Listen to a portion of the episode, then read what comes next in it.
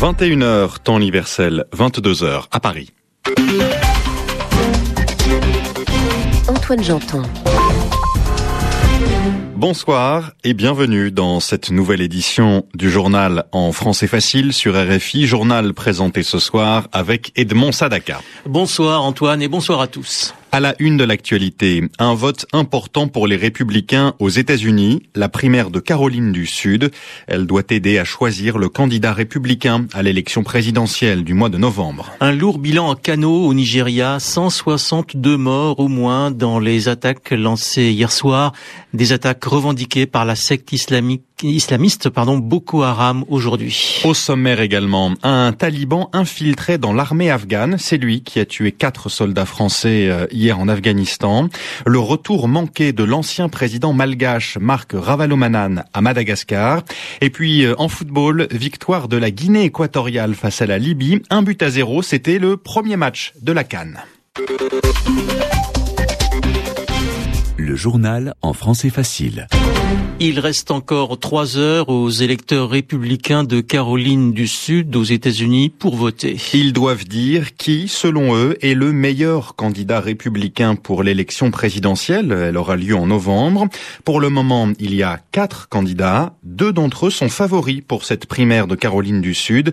Mitt Romney et surtout Newt Gingrich. Catherine Monet.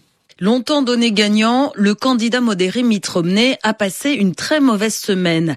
La réticence de ce richissime entrepreneur à montrer sa feuille d'impôt, ses changements fréquents de position ont commencé à faire douter les électeurs républicains. L'ancien gouverneur du Massachusetts a beau avoir un look idéal de candidat et une jolie petite famille comme il faut, il a soudainement chuté dans les sondages au profit de Newt Gingrich. Ce dernier, beaucoup plus conservateur que le premier, n'a visiblement pas trop souffert cette semaine des révélations d'une de ses anciennes épouses qui s'est plaint de ses infidélités. Aux yeux des électeurs républicains de Caroline du Sud, Newt Gingrich apparaît désormais comme l'homme capable de battre Barack Obama lors de l'élection présidentielle de novembre prochain. Aussi à l'aise dans un meeting électoral que lors des débats télévisés, l'ancien président de la Chambre des représentants peut très bien, d'après les derniers sondages, remporter le vote en Caroline du Sud. Et ce n'est pas rien, car depuis 30 ans, tous les républicains arrivés en tête aux primaires dans cet État ont finalement été investis candidats. Les premiers résultats de cette primaire devraient être connus dans un peu plus de trois heures. Un corps a été encore découvert aujourd'hui dans l'épave du Concordia. Cela porte à 12 le nombre de personnes tuées dans le naufrage de ce paquebot. C'était il y a près de huit jours sur les côtes de l'île du Giglio en Italie. 20 passagers et membres d'équipage sont toujours portés disparus. Les recherches vont continuer pour tenter de les retrouver. Cela dit l'espoir de les voir vivants est de moins en moins fort. Le bilan s'est alourdi à Kano au Nigeria. Au moins 162 personnes ont été tuées dans des attaques lancées hier soir dans cette ville, la plus grande dans le nord du pays.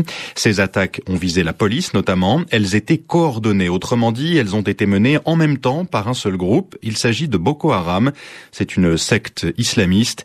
Elle les a revendiquées. Elle affirme que c'est elle qui a lancé ces attaques. Marc Ravalomanan n'a pas pu rentrer à Madagascar aujourd'hui. L'ancien président du pays voulait rentrer chez lui après trois années passées en Afrique du Sud, en exil.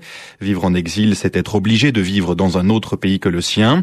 Il voulait revenir à Antananarive, la capitale, mais son avion a dû faire demi-tour. Il n'a pas eu l'autorisation d'entrer dans l'espace aérien malgache. Ce refus a provoqué la colère de ses partisans. Ils ont décidé de ne plus participer, pour le moment, aux institutions de transition mises en place ces derniers mois. Ils accusent la HAT, la haute autorité de transition de ne pas respecter ses engagements.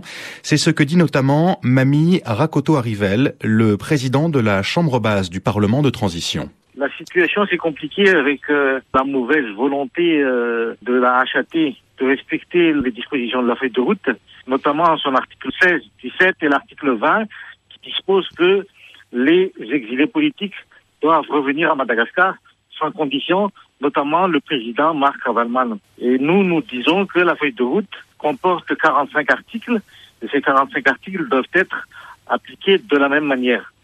Or, aujourd'hui, ce qui s'est passé, c'est que le président Ravalman, était déjà dans l'avion qui le conduisait vers Antananarivo.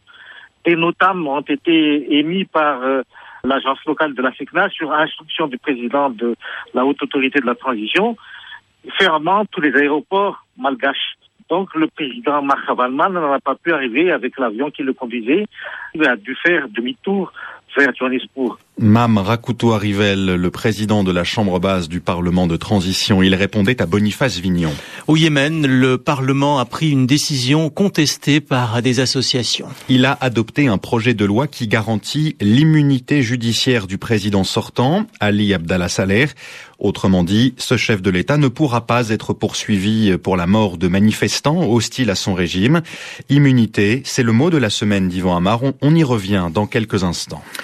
On en sait un peu plus sur l'identité de l'homme qui a tué quatre soldats français hier en Afghanistan. Cet homme est un taliban infiltré dans l'armée afghane. Autrement dit, il faisait semblant d'être un soldat afghan. C'est ce que le ministre français de la Défense a déclaré aujourd'hui sur la base militaire de Sourobi dans l'est de l'Afghanistan. Gérard Longuet l'a annoncé après s'être entretenu avec un général afghan. Il s'est également intéressé aujourd'hui à la mission des militaires français dans le pays. Yelena. Beach. C'est le point central de la mission de Gérard Longuet et du chef d'état-major des armées, l'amiral Édouard Guillot, évaluer la dangerosité de la mission des soldats français chargés de former les forces afghanes et s'assurer des conditions de leur sécurité. Le président Sarkozy a d'ailleurs immédiatement suspendu ces opérations de formation dans l'attente du rapport que le ministre de la Défense doit lui remettre à son retour de Kaboul. Et c'est en fonction des résultats de cette enquête que le chef de l'État décidera si oui ou non les forces françaises seront retirés prématurément d'Afghanistan. L'allié américain se veut lui rassurant. La chef de la diplomatie américaine, Hillary Clinton, a estimé qu'il n'y avait aucune raison de croire que la France allait accélérer son retrait d'Afghanistan avant la fin 2014. Ce sujet sera en tout cas au cœur des discussions entre Karzai et Sarkozy le 27 janvier prochain à Paris. Les deux présidents doivent signer un traité d'amitié franco-afghan sur 20 ans, un traité qui risque à présent d'être compromis. Football, la Guinée équatoriale remporte le match d'ouverture de la Coupe d'Afrique des Nations. Victoire, un but à zéro face à la Libye. C'était à Bata, en Guinée équatoriale, l'un des deux pays qui organise la compétition. L'autre, c'est le Gabon. Actuellement, le Sénégal affronte la Zambie. Il y a 0-0 après 4 minutes de jeu.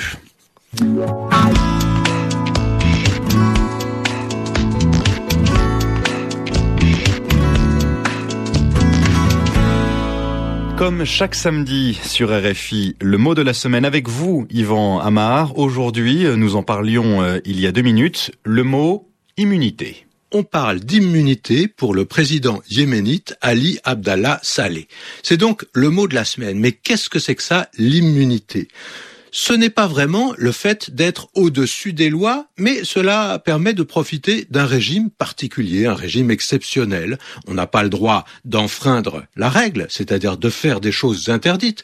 Pourtant, les lois sont presque suspendues. Elles ne peuvent pas s'appliquer contre vous si vous bénéficiez d'une immunité. Vous êtes protégé. On ne peut pas vous traîner devant la justice.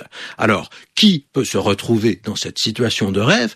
Un chef d'État, bien sûr, mais aussi parfois un certain nombre d'élus. Hein. On parle d'immunité parlementaire en France. Euh, par exemple, pour les députés, pendant qu'ils sont députés, pendant le temps où ils sont élus, pendant leur mandat, comme on dit, eh bien, ils échappent à la justice, sauf si par un vote, ils sont déchus de leur immunité, c'est-à-dire si on leur retire cet avantage.